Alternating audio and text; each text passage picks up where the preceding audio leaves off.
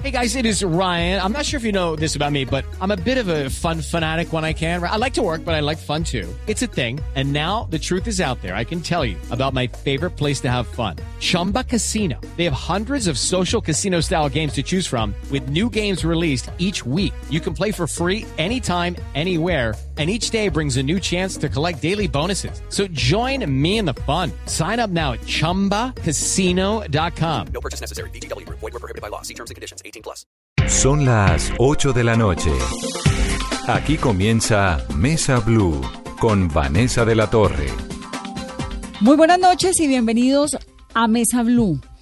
Los colombianos nos hemos acostumbrado a un país dividido y eso es lo que tenemos hoy, una profunda división entre quienes creen que las declaraciones de Iván Márquez eran predecibles, entre quienes creen que el proceso de paz fue una farsa, entre quienes consideran que hay que volver a la guerra, que sentarse a negociar fue un error, quienes están convencidos de que la paz en una nación incendiada durante 60 años es una tarea agotadora e intensa de todos los días. Vamos a tratar de desglosar qué fue lo que ocurrió, qué es lo que está pasando, qué tan grave es, qué ocurre con esos lugares donde todavía hay tantos guerrilleros, exguerrilleros, más bien viendo con asombro lo que ocurre en su país, tantos niñitos que han nacido luego de los acuerdos de paz, más de 500 niños han nacido en Colombia de parejas formadas por exguerrilleros. En fin, vamos a tratar de entender qué es lo que está ocurriendo en Colombia y cuál es el proyecto que este proceso de paz tiene en nuestro país. Carolina, comencemos con las declaraciones. ¿Qué ha dicho el presidente Iván Duque?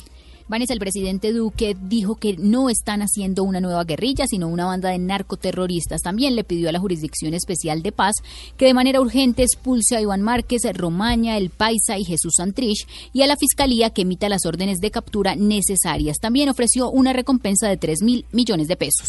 La Jurisdicción Especial para la Paz, por su parte, ha dicho que comienza a revisar la posibilidad de expulsarlos a todos ellos de los acuerdos de paz. ¿Qué dijo Juan Manuel Santos? El expresidente Juan Manuel Santos, quien fue artífice de este acuerdo entre la guerrilla de las FARC y el gobierno, a través de un video y luego de haberse reunido con parte de su equipo negociador, ha dicho que el tren de la paz nadie lo va a detener. Este es otro escollo que vamos a superar. También ha hecho un llamado al gobierno nacional para que busque un acuerdo con las fuerzas políticas y así lograr acelerar y reforzar la implementación del acuerdo final y así poder todos unir esfuerzos alrededor de la implementación y no dejar espacio en los territorios a estos desertores, haciendo referencia al paisa Iván Márquez, Romaña y Jesús Santrich.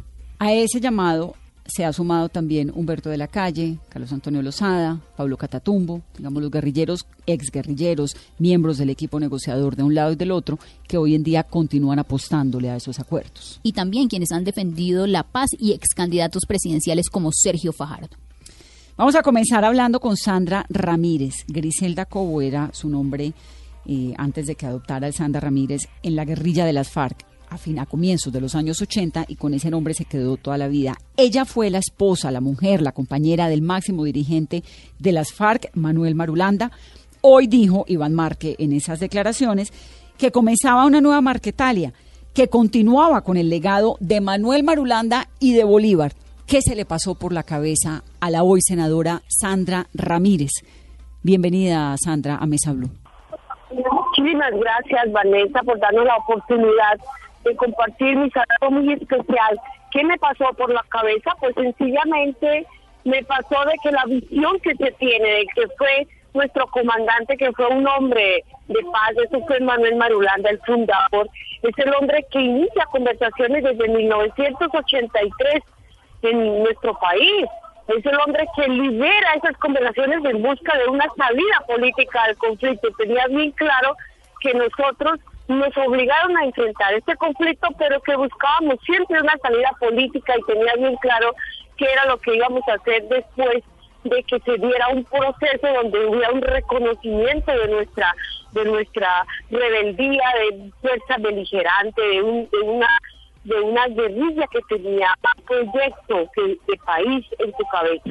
Eso era, pues me sorprende que se tome ahora el nombre de Manuel Marulanda cuando nosotros como partido estamos exactamente cumpliendo con ese legado que nos dejó Manuel Marulanda. El legado es ese país que él se soñó, ese país diferente, Janet. ¿Usted en algún momento tuvo contacto recientemente con Iván Márquez, senadora? No, señora, en absoluto no. Nosotros no hemos tenido contacto con Iván Márquez. Eh, y Iván Márquez cortó totalmente la comunicación con el partido.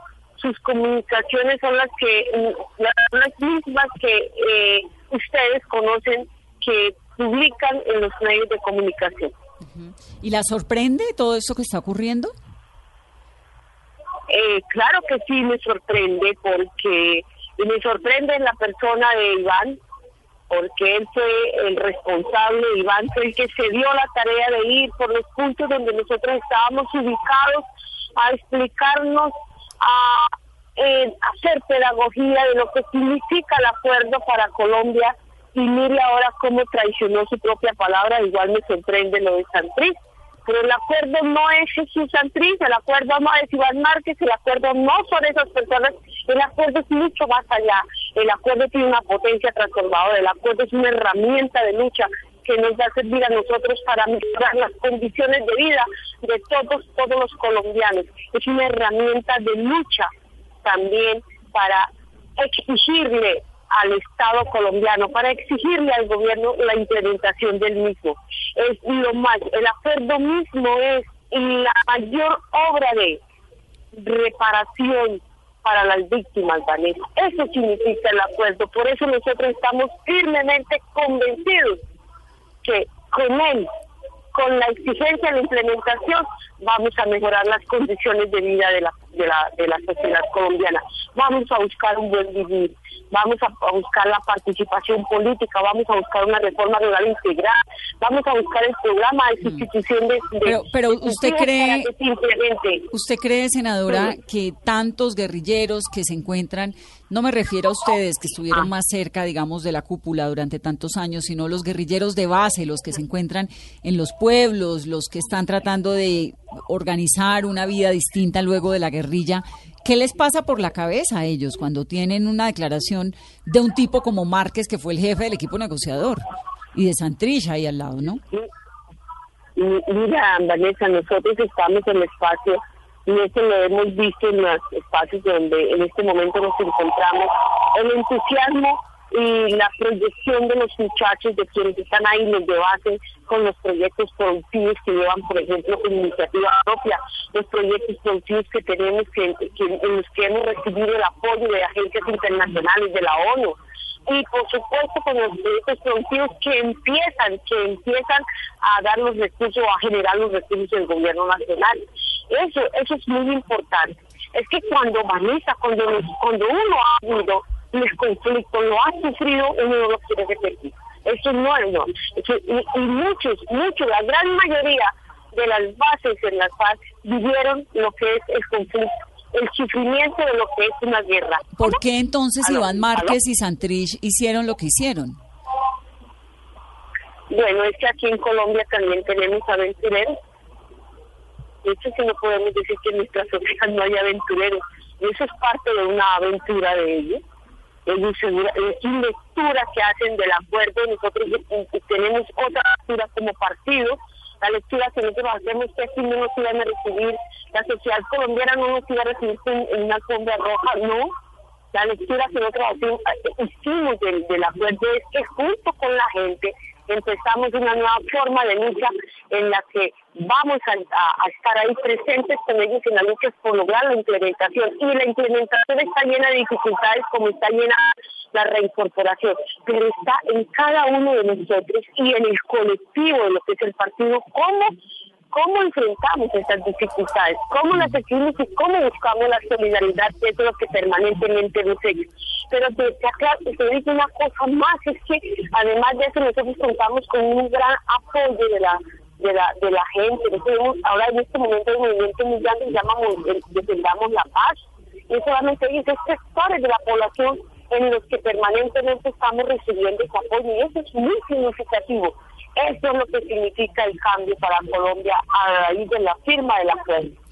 Senadora, pero ¿en qué se falló desde las FARC para que hoy la decisión de Iván Márquez, de Jesús Santrich y de Romaña sea retornar a las armas? No, las, las FARC hemos cumplido los compromisos que hemos adquirido. Cumplimos con la dejación de armas, cumplimos con la entrega de bienes, cumplimos con el programa de menores, cumplimos con conformar el programa de sustitución de, de, de cultivos ilícitos, hemos cumplido. Nosotros no hemos incumplido, tenemos unos incumplimientos que todo el mundo lo sabe y los he escuchado a diario del gobierno hacia la implementación del acuerdo. Claro que sí tenemos incumplimientos, pero al caso nos dijeron que nosotros lo que hiciéramos o dejáramos de hacer correspondería a la responsabilidad que tiene el Estado. No, es una exigencia. Es que eso lo que son las diferentes lecturas, Vanessa. Es una lectura que, hicimos nosotros en cuanto a cumplimientos y exigencias que hay que hacer al Estado y otra lectura que hicieron unas personas también del partido y, particularmente los que usted me está mencionando, de que seguramente nos iban a recibir en el fondo rojo y nos iban a tener todo hecho y dónde está nuestro compromiso entonces. Senadora. esa es la diferencia, de la, de la, diferencia, ahí está la diferencia. ¿Usted estuvo durante cuántos años con Manuel Marulanda? Sí, señora. ¿Cuántos años estuvo con Manuel Marulanda? ¿Cuántos? Estuve ya un cuarto de siglo, casi 25 años al lado de él, 25. compartiendo con él, claro. ¿Y usted qué cree que estaría diciendo Manuel Marulanda o pensando o liderando en este momento? ¿Estaría más como hacia lo que están ustedes haciendo, el, el grupo suyo, con Catatumbo, con Lozada, con Timochenko? ¿O qué?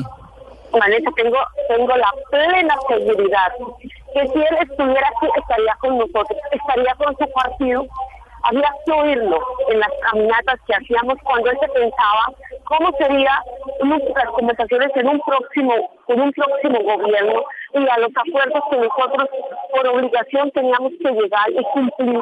Había que oírlo cómo enseñaba cómo enseñaba que si hoy hacíamos una casa, mañana haríamos un edificio. Y si hoy trazábamos una carretera, trazábamos un camino, mañana podríamos trazar una carretera. Eso era lo que estábamos pensando en usted. Tiene que venir un día a Mesa Blue para que me cuente esa historia. Ah, si quieres que te cuente, sí, te contaré la historia. Claro que sí. Acá la espero. y le cuento los puntos y los sitios donde nos sentábamos, donde los escuchábamos a él pensar que otra Colombia y cuál era la función de nosotros ahí. Una Colombia que, Por eso nos exigía tanto. Nos exigían estudios, nos exigían disciplina, nos exigían principios de nuestra labor transparente. Por eso. Sí. Senadora, gracias. ¿Dónde está que se oye por allá en una tarima?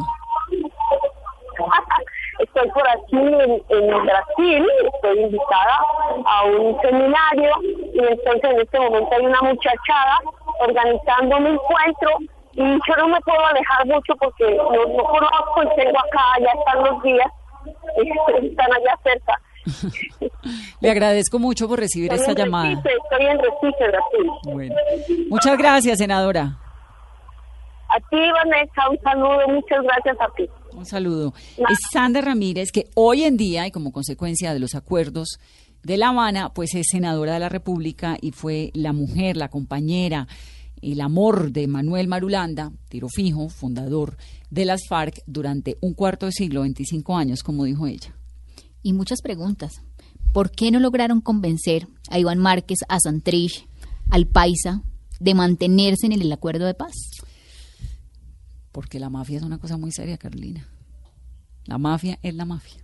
Cynthia Arnson es directora del programa de América Latina del Wilson Center, que tiene sede en Washington, D.C. Es una experta muy reconocida en resolución de conflictos y en asuntos de América Latina y, entre otros, ha sido la editora de un libro en el que compara los procesos de paz en América Latina, publicado en 1998, que es casi que una Biblia para quienes tratan de comprender lo que ocurrió en otras naciones que lograron sacar adelante esos procesos, como es el caso, por ejemplo, de El Salvador, de Guatemala, etcétera. Cintia, bienvenida a Mesa Blue.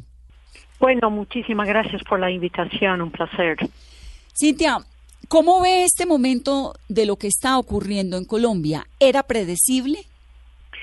De cierto modo era predecible porque eh, Iván Márquez había desaparecido del escenario político durante muchos meses, lo que es realmente decepcionante es el anuncio que acaba de hacer de querer regresar eh, a la guerrilla y, combatir contra el gobierno otra vez.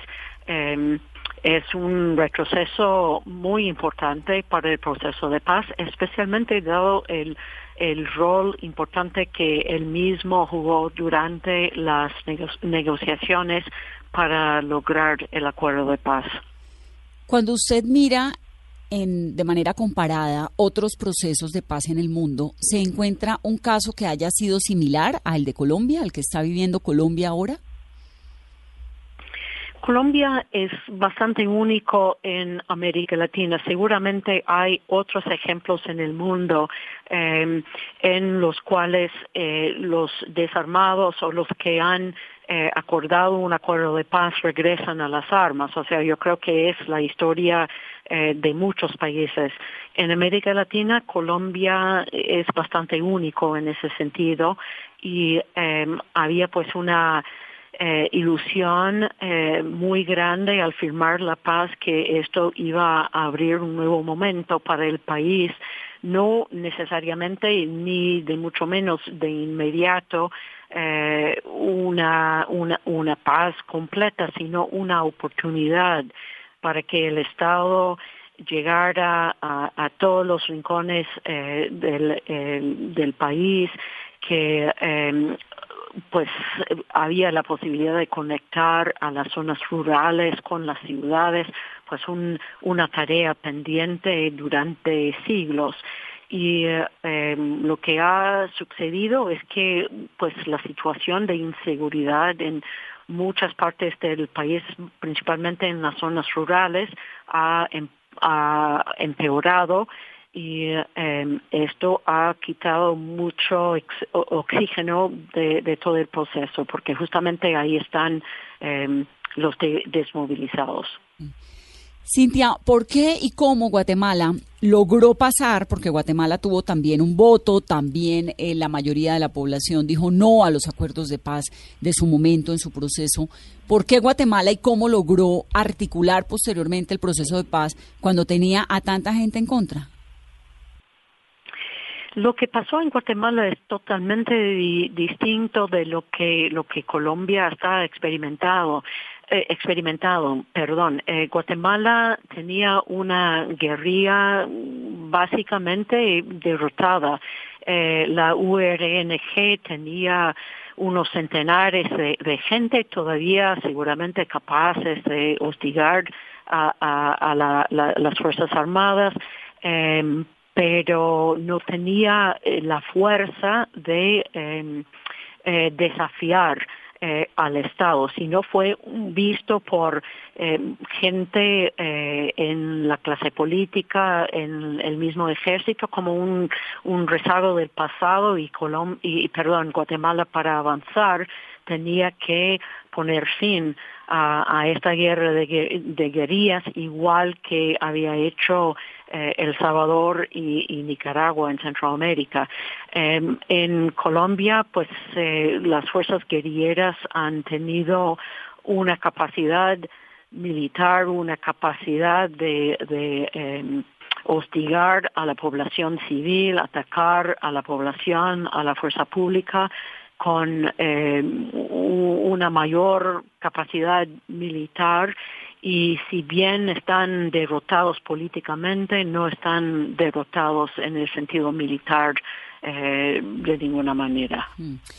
Hay muchos críticos del proceso de paz que dicen que Juan Manuel Santos se adelantó al proceso de paz porque las FARC podrían haber sido derrotadas, una tarea que comenzó pues con relativo éxito militar el gobierno de Álvaro Uribe. ¿Eso es cierto? Digamos, ¿se había podido derrotar militarmente a las FARC y esperar un poco más tal vez para que ocurriera lo que eh, usted me dice que ocurrió en Guatemala? No creo que esto hubiera sido posible en, Colombia y justamente por eh, el complejo o la complejidad del territorio eh, colombiano. Yo creo que desde hace muchos años antes de la firma del acuerdo, eh, la guerrilla había dejado de ser pues una, un factor en eh, las ciudades, en las zonas urbanas donde la mayoría de la población colombiana está viviendo. No obstante, en, en, el, en el campo y en todas las economías criminales fue un, un actor eh, muy poderoso y eh, la capacidad de eh, actuar como pequeñas unidades de guerrilleros eh, podría haber continuado durante mucho tiempo. Eh, yo no veía, eh, justamente por eh, su acceso a las cantidades de dinero por el narcotráfico y, otras formas de la economía ilegal como la minería de oro, que, que hubiera sido posible eh, acabar con, con, con, esa fuerza. Y yo creo que, eh, como en todos los procesos de paz, un acuerdo con la guerrilla ofrece una oportunidad para hacer unas reformas que no son concesiones a la guerrilla, sino que eh, sirven como una oportunidad para un país de uh, hacer cambios, reformas necesarias eh, que no han sido posibles en, en, en tiempos anteriores. Y es justamente esa esperanza, esa posibilidad que, que yo creo que el, el acuerdo eh, con las FARC ofreció y que se está cerrando cada vez uh, más. Pero según su experiencia, ¿en qué se falló o en qué fallaron las partes al momento de negociar? Si ya se veía que había fracciones de parte de Iván Márquez y de Jesús Santrich y que hoy tengamos co como consecuencia lo que está viviendo el país. Sí, yo creo que eh, pues un, un, un un desafío siempre. Iba a ser eh, ocupar los terrenos eh, que, que, que, fueron eh, dejados por, por las FARC en el proceso de desmovilización. El Estado fue muy lento y es para mí una gran pregunta, una de las principales preguntas de todo ese proceso, ¿por qué fue tan difícil ocupar estos espacios y evitar que hubiera tanta competencia entre los distintos actores criminales y los otros actores eh, eh, armados eh, y pues dejar estos espacios para para y, y, los vacíos para que lo llenen ellos y no el Estado. Y yo creo que esto es eh, una ex explicación muy importante por eh, los centenares de asesinatos de líderes sociales que hemos visto en, en los últimos dos, tres años, también eh, los asesinatos de excombatientes eh, de las FARC que han sido, pues, que, que ha sido un número bastante preocupante, eh, que, eh, que quita, pues, credibilidad eh, cada vez que ocurre. Eh, entonces, eh, hay que hay que mirar con, con una una visión eh, muy fría eh, lo que sucedió en la época supuestamente post-conflicto o post-acuerdo para que el Estado no eh, pues fuera capaz de ocupar estos vacíos. ¿Qué ocurrió, Cintia, en El Salvador para que luego de ese proceso de paz un miembro o alguien muy, muy vinculado al Frente Farabundo Martí para la Liberación Nacional llegara a la presidencia? Digamos, ¿por qué esa articulación en Colombia? Y, en esto pues estoy hablando de inclusión, de cómo que en, Sudáfrica Nelson Mandela terminó siendo también presidente, ¿no? Después de haber hecho un proceso de paz. En Colombia, ¿qué faltó allí para que la sociedad abrazara o entendiera ese proceso? Bueno, es culpa de las FARC, o sea, ellos por su propia actuación había eh, socavado pues el apoyo popular que, que supuestamente, o sea, que ellos dijeron que, que tenían. Em, y obviamente pues el traslado de una fuerza militar a una fuerza política toma tiempo, pero los eh, los resultados realmente, miserables de las FARC en, las eh, elecciones recientes muestran eh, la falta de apoyo político que ellos realmente tienen. A cambio, em, en, en, El Salvador, la ex quería logró hacer un trabajo de, de campo con la ciudadanía y logró convencer a mucha gente de que eh, esa fuerza realmente representaban a, ellos. Mm. Pero hemos visto también en la última elección en El Salvador que la población de El Salvador ha dicho no ni a la exquería ni al partido de Arena, que fue pues la fuerza política que había ocupado eh, la presidencia durante tantos eh, años. Sí, exactamente. Em, pero bueno, eh, es, es una diferencia muy importante en la, el tipo de relación que tiene la fuerza guerrillera con la población civil. Claro, y esto, por supuesto, de Márquez y de Santrich, lo que causa es todo lo contrario a lo que una fuerza política quisiera, ¿no? Un repudio total.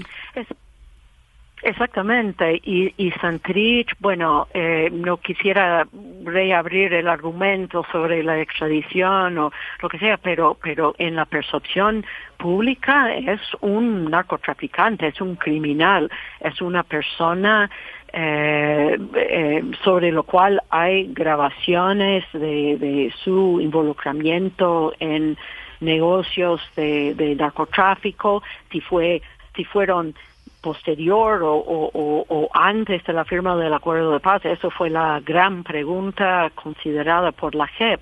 Pero, pero en la, en, la opinión pública en Colombia, em, pues hay como em, unidad casi en, en verlo como eh, un, criminal. un criminal. Sí, de acuerdo. Cintia, ya para terminar, esto de las disidencias es usual dentro de los procesos de paz en el mundo, que haya un número significativo de personas que anteriormente eran parte de la guerrilla o de los grupos alzados en arma y cuando llega el proceso de paz terminan en las disidencias.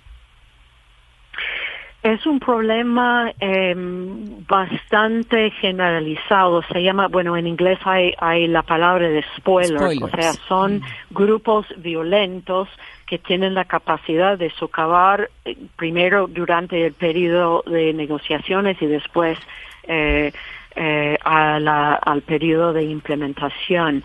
Pero no es necesario que esto pase. Yo creo que depende mucho de la buena voluntad de ambos lados de em, pues avanzar en la implementación de los acuerdos y en eh, eh, en la em, en el cumplimiento a lo acordado. Hay un punto eh, muy común que ocurrió en Colombia que es generalizado en otros procesos de paz es cómo tratar, eh, eh cómo em, considerar el tema de la justicia. Obviamente un grupo alzado en armas eh, no deponga en las armas para simplemente ir a la cárcel. Entonces el negocio siempre es buscar qué cantidad de paz y qué cantidad de justicia.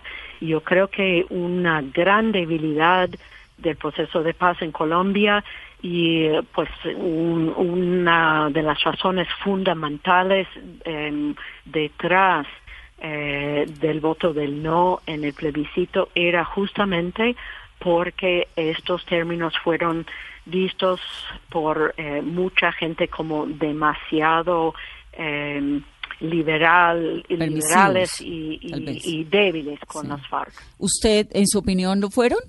Fueron demasiado liberales, demasiado débiles con las FARC, esos acuerdos de justicia? Em, yo creo que probablemente que no, pero salvo una excepción muy grande. La idea de que un miembro de las FARC podría ocupar un curul en el Congreso sin haber pasado por un proceso de justicia y paz, yo creo que esto fue eh, fue un error. Pero hay que pensar también que, que sentados en la mesa, eh, cada, cada fuerza tiene recursos y el último recurso es un regreso a la violencia. Entonces, ningún acuerdo es perfecto, es el mejor que se podría eh, em, eh, lograr dar, las circunstancias, em, pero yo creo que esta parte eh, con el paso del tiempo creo que fue un error. Cintia, ¿hay esperanza en el proceso de paz de Colombia? Yo creo que sí, todavía hay esperanza. Es, em, em, em, me da mucha esperanza que la mayoría, la gran mayoría de las FARC, de los desmovilizados de las FARC, no han entrado eh, en la disidencia. pero mucho, mucho, mucho depende de qué grado de compromiso, eh, qué rapidez en realizar e implementar eh, los, los compromisos, eh, cómo se puede acelerar todos estos procesos. Cintia, gracias, un gusto.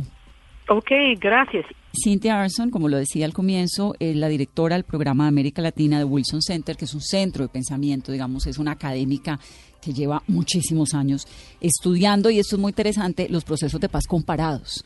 Entonces ella le explica a uno por qué en Guatemala fue así, por qué en Salvador fue así, qué es lo que digamos toca como tratar de entender en este proceso en Colombia, qué tan grave está. Y la frase final que es, hay esperanza aún en el proceso de paz en Colombia y en la implementación. Pero fíjese lo que dijo de la justicia, ¿no?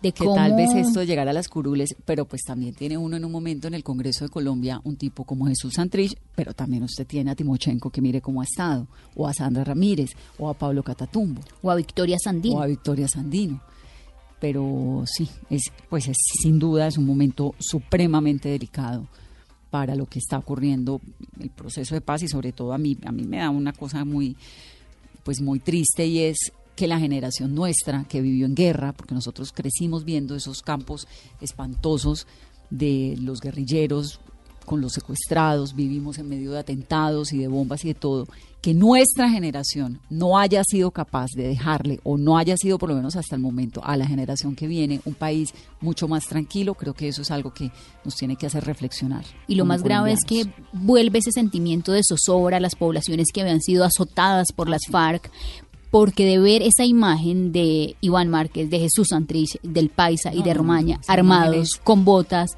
eso quiere decir que volvemos al pasado. Además es que eh, Iván Márquez era el vocero de las FARC en Cuba. Era el jefe de la delegación. jefe del equipo negociador. Esto es la contraparte de Humberto de la Calle.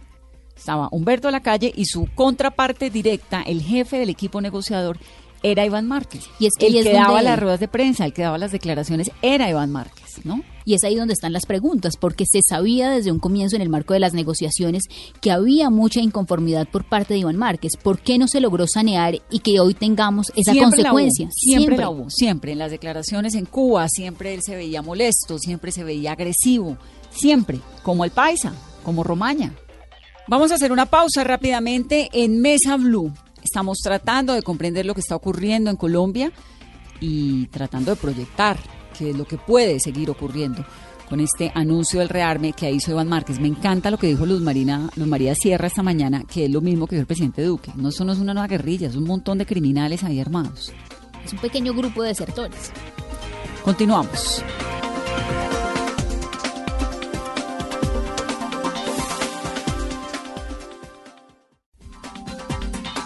Continuamos en Mesa Blue, en esa foto, en esa imagen de la, desde la que habló con su equipo negociador o con parte de su equipo negociador, el expresidente Juan Manuel Santos, el gran artífice de ese proceso de paz, estaba presente Roy Barreras, senador, que llegó al proceso de paz y que fue también determinante en las conclusiones y en los acuerdos, sobre todo en la era final. En la recta final del acuerdo y gran defensor de la paz.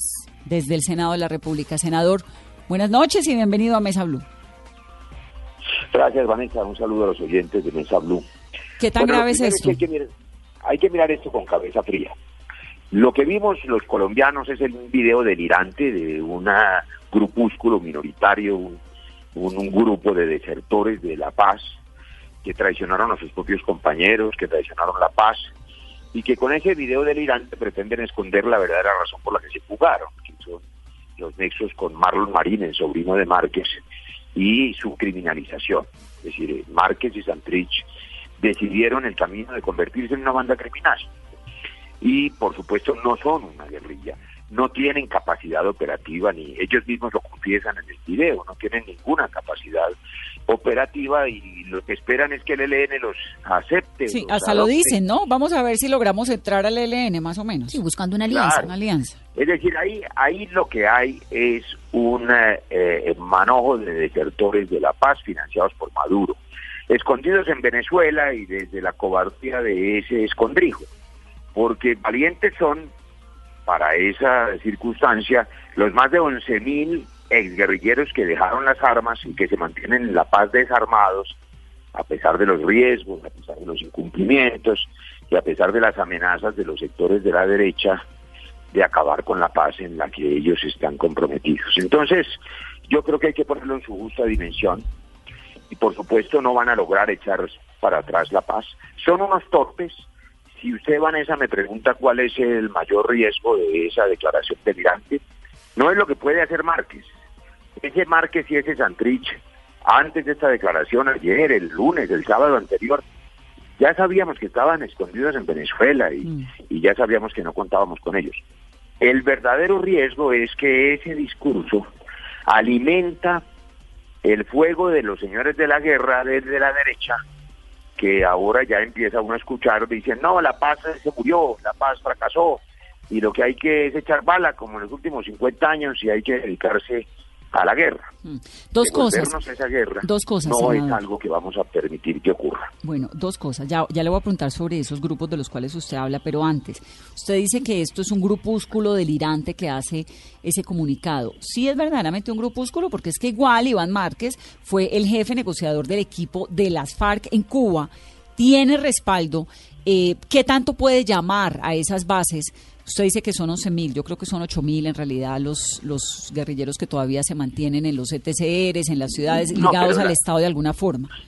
Pero, pero no importa, son muchísimos en todo caso. ¿Qué tanta influencia pueden ejercer sobre ellos, sobre los que están sembrando hoy en día aguacate, los que están con sus proyectos productivos, los que están haciendo el rafting allá en Miravalle? ¿Qué tan influyente puede ser eso que usted llama un grupúsculo? A ver, muy poco, pero hago estas precisiones. Las cifras que yo estoy usando los 11.000 y más que están cumpliendo la paz, que son el 94% de los que se desarmaron, son cifras del comisionado de posconflicto Emilio Archila del gobierno del presidente Duque, hace apenas una semana. Ellos mismos han mostrado que la inmensa mayoría le han cumplido a la paz y dejaron las armas para siempre. Y entonces le contesto, esas personas ya probaron lo que es la paz, lo que es volver a visitar a sus padres que hace años no podían verlos, lo que es volver a tener un amor, volver a tener estar en su casa, tienen la esperanza de proyectos productivos, de resocializarse, no quieren morir siendo perseguidos y fue un fracaso. La guerra siempre es un fracaso. Por eso el llamado de Márquez al pasado anacrónico, a la guerra inútil, no se lo cree nadie. ¿Quién va a creer en los territorios que el señor Márquez, con cinco pelagatos desertores, van a hacer la revolución en Colombia a estas horas? Hágame el favor, siglo XXI. es como si estuviera el siglo XIX. Pero además le digo otra cosa que llamará su atención, Vanessa, de periodista aguda. ¿Usted cree que el señor Márquez antes de hacer este video delirante no intentó eh, por todas las formas salir con un ejército de fondo? Claro, y con los disidentes y con Gentil Duarte, y con, pero lo rechazaron, no fue capaz de convocar ni siquiera a los disidentes. Mm. por supuesto tampoco al ELN, porque si no hubiera salido con ellos. Claro, sí, tenemos una alianza grande, no sé qué. Ahora, ¿a quién le conviene? que tenían sí.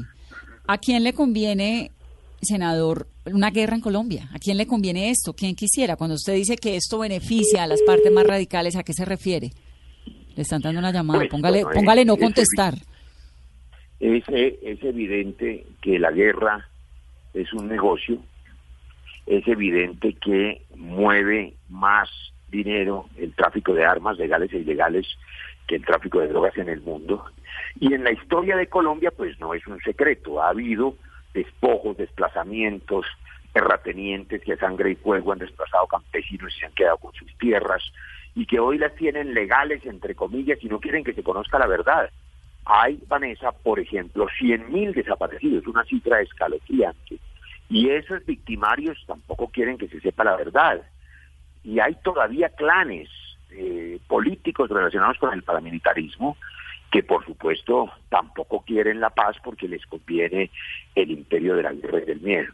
Y finalmente, quienes viven del discurso de la guerra, cuando a las sociedades, a los pueblos, a las familias se les mete el miedo y el terror de que hay un enemigo que se los va a comer, ya viene el lobo, entonces los de la mano dura, los Duquerque de Filipinas, los Bolsonaros, los eh, eh, Trump, los aparecen como los salvadores y los mesías. Aquí ese papel lo ha hecho el uribismo radical y les conviene que la gente tenga miedo, pero se equivocaron gravemente hoy, porque lo que verdaderamente puede temer la población colombiana es que por ponerle zancadillas a la paz, se tiren la paz. Y resulta que así como los guerrilleros que dejaron las armas han probado lo que es la vida en paz, miles de colombianos han vuelto a encontrar en las carreteras, en las calles, en los campos, en los páramos de Colombia, un país bello sin la guerrilla de las FARC, que tiene siete focos violentos muy duros en el Catatumbo, en el norte del Cauca, en el sur de Bolívar, en el Urabá antioqueño, en, en Tumaco, pero son zonas a donde el Estado no ha sido capaz de llegar para erradicar a las bandas criminales de narcotráfico, que ese es otro problema, la maldición del narcotráfico. Pero la gente sí ha recuperado la tranquilidad. No, pues solamente por lo que, por decir lo que ocurre en la ciudad, es que a uno se le olvida lo que era Colombia a, comienzos de, este siglo. Los atentados, esos espacios espantosos donde estaban los secuestrados, las pescas, a uno se le olvida lo que era, acuérdese lo que ocurrió en Club El Nogal, es decir, Colombia era un país donde la guerra estaba ahí en cada esquina, ¿no? Senador, Eso, eso se alivió con la paz. Eh, las víctimas, muchas, pudieron conocer dónde estaban sus familiares. Se empieza a revelar la verdad. Se desarmaron eh, más de 12 mil hombres que llevaban medio siglo en armas, hombres y mujeres. Pero además las últimas cifras ayer, el estudio de la Fundación Párez y el Valencia, para mencionar apenas uno, coincide con las cifras oficiales. A partir del acuerdo de paz bajó dramáticamente la violencia en la mayoría de los territorios de Colombia, con excepción de estos siete focos violentos. El homicidio bajó, el secuestro se fue al piso, los delitos contra la vida, los atentados, el terrorismo, todo eso bajó gracias a la paz. Hoy, a pesar de la maldición del narcotráfico, este es un país más tranquilo. Por eso lo que hay que hacer es perseverar en la paz, Vanessa, lograr una paz completa, combatir a las bandas criminales, incluyendo al Guacho que ya cayó y a este Márquez y a, y a Santrich, a los que traicionaron la paz, pero avanzar en la construcción de la paz. Senador, ¿qué tan viable es lo que se está planteando desde algunos sectores de un gran acuerdo para defender el acuerdo de La Habana, para defender la paz, la implementación en medio de lo que está sucediendo y a de elecciones regionales? Yo creo que es indispensable aprovechar esta crisis como una oportunidad. Y esa oportunidad la tiene fundamentalmente el presidente Duque. En la reunión que acabamos de terminar con el expresidente Juan Manuel Santos, Premio Nobel de Paz, y quienes fuimos miembros del equipo negociador, estuvimos de acuerdo todos en que hay que mandar un mensaje de respeto a las instituciones, de respaldo a las instituciones, una exigencia a la Fiscalía, a las fuerzas militares para que capture a estos eh, desertores, pero también el respaldo a un pacto político nacional para implementar la paz en todo el territorio, para desarrollar lo que está previsto en el acuerdo de paz, que no es otra cosa que el desarrollo rural integral, la formalización del catastro rural para los campesinos, la reforma política para limpiarla de la influencia, primero de las armas, que nunca más se haga política con armas, y luego de la corrupción y el clientelismo, que es la reforma política. Es decir, profundizar el acuerdo de paz con el respaldo de la comunidad internacional para que no haya territorio para esos desertores ni para las bandas criminales.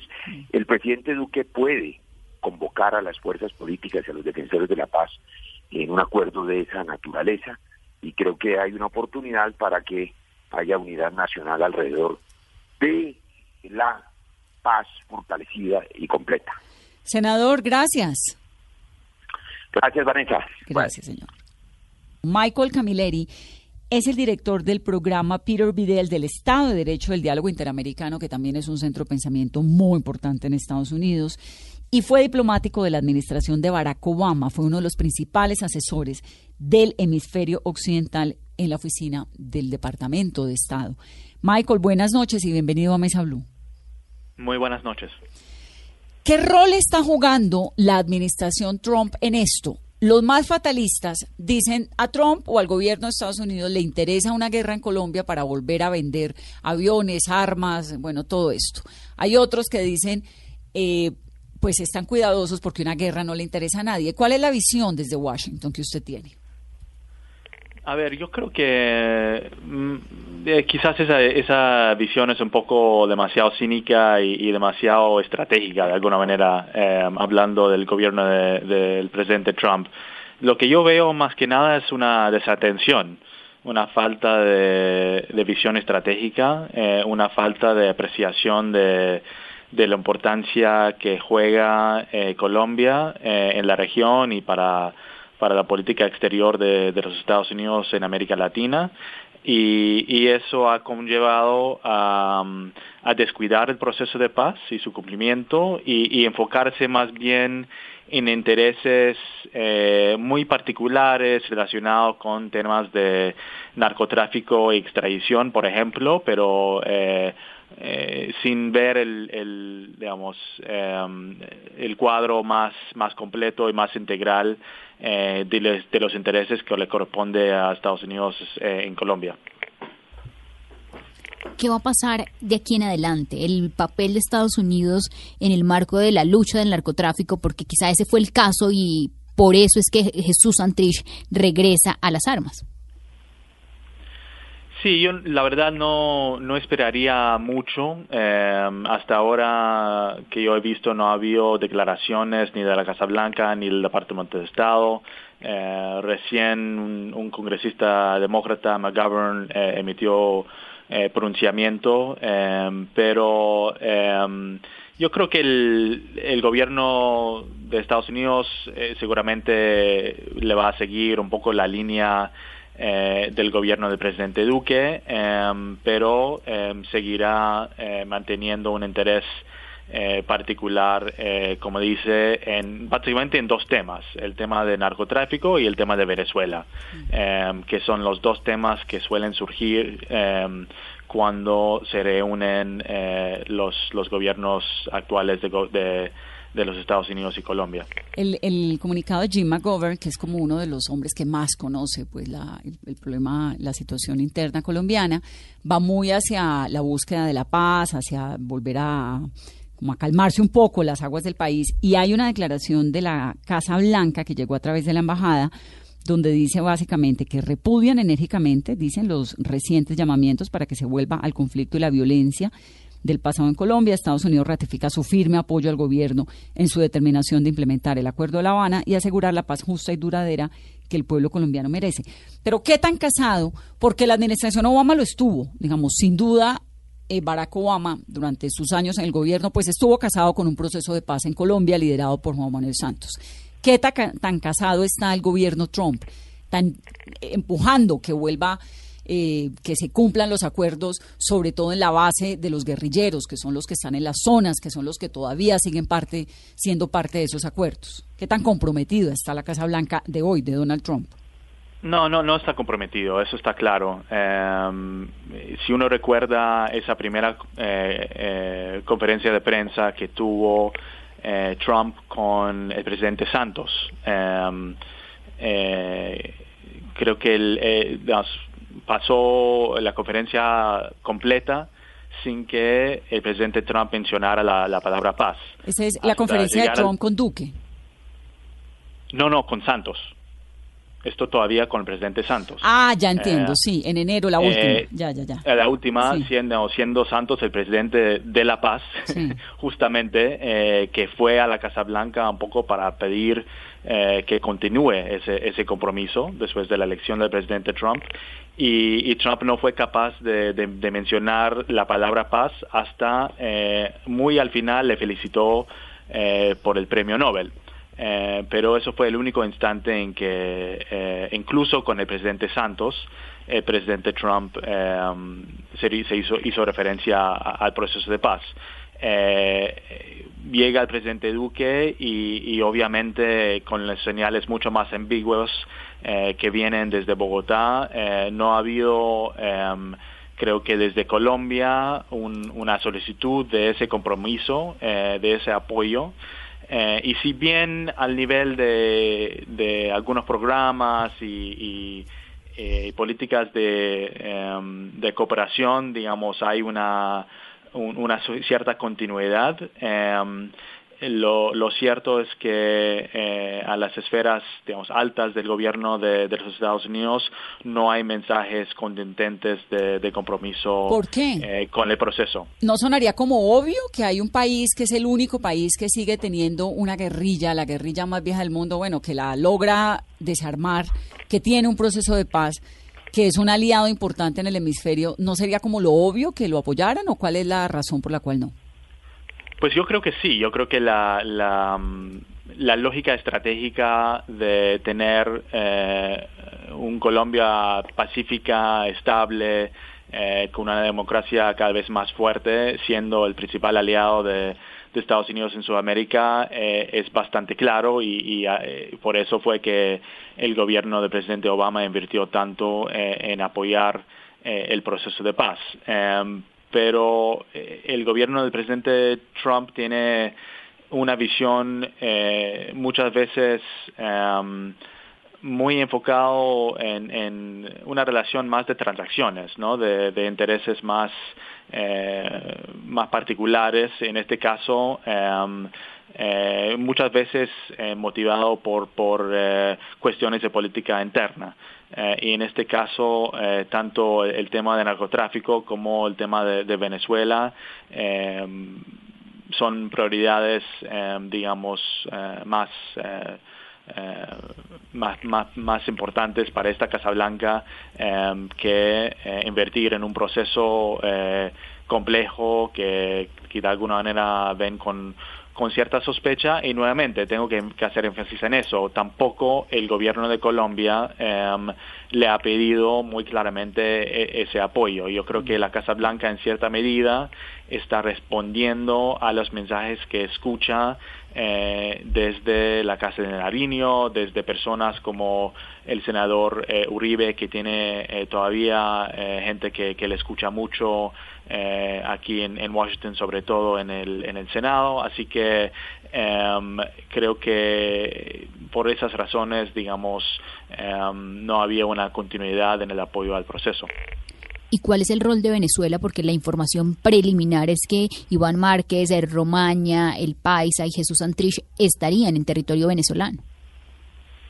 Eso creo que no es una sorpresa para nadie. Eh, Venezuela es un lugar donde los grupos guerrilleros eh, colombianos han encontrado eh, un territorio seguro eh, en el cual cuentan con eh, la tolerancia al menos eh, del régimen de, Nicolás Maduro eh, y pueden hacer eh, negocios ilícitos y, y estar, eh, digamos, tranquilos. Así que eh, no debería sorprendernos que, eh, eh, que estas personas aparecen, al parecer, grabando ese video en, desde el territorio Venezuela. Sí.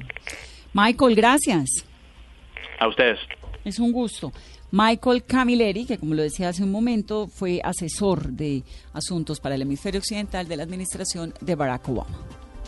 Terminamos esta noche de Mesa Blue. Les hago un recuento muy rápido de los países del mundo que han logrado acuerdos de paz. El Salvador, Burundi, Sudán del Sur, Irlanda del Norte, Sierra Leona, Sudáfrica, Guatemala, Nepal, Indonesia.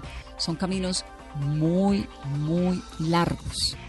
los que recorre la paz para que se incruste en el corazón de las sociedades, tan largos y tan dolorosos como los tiempos de guerra.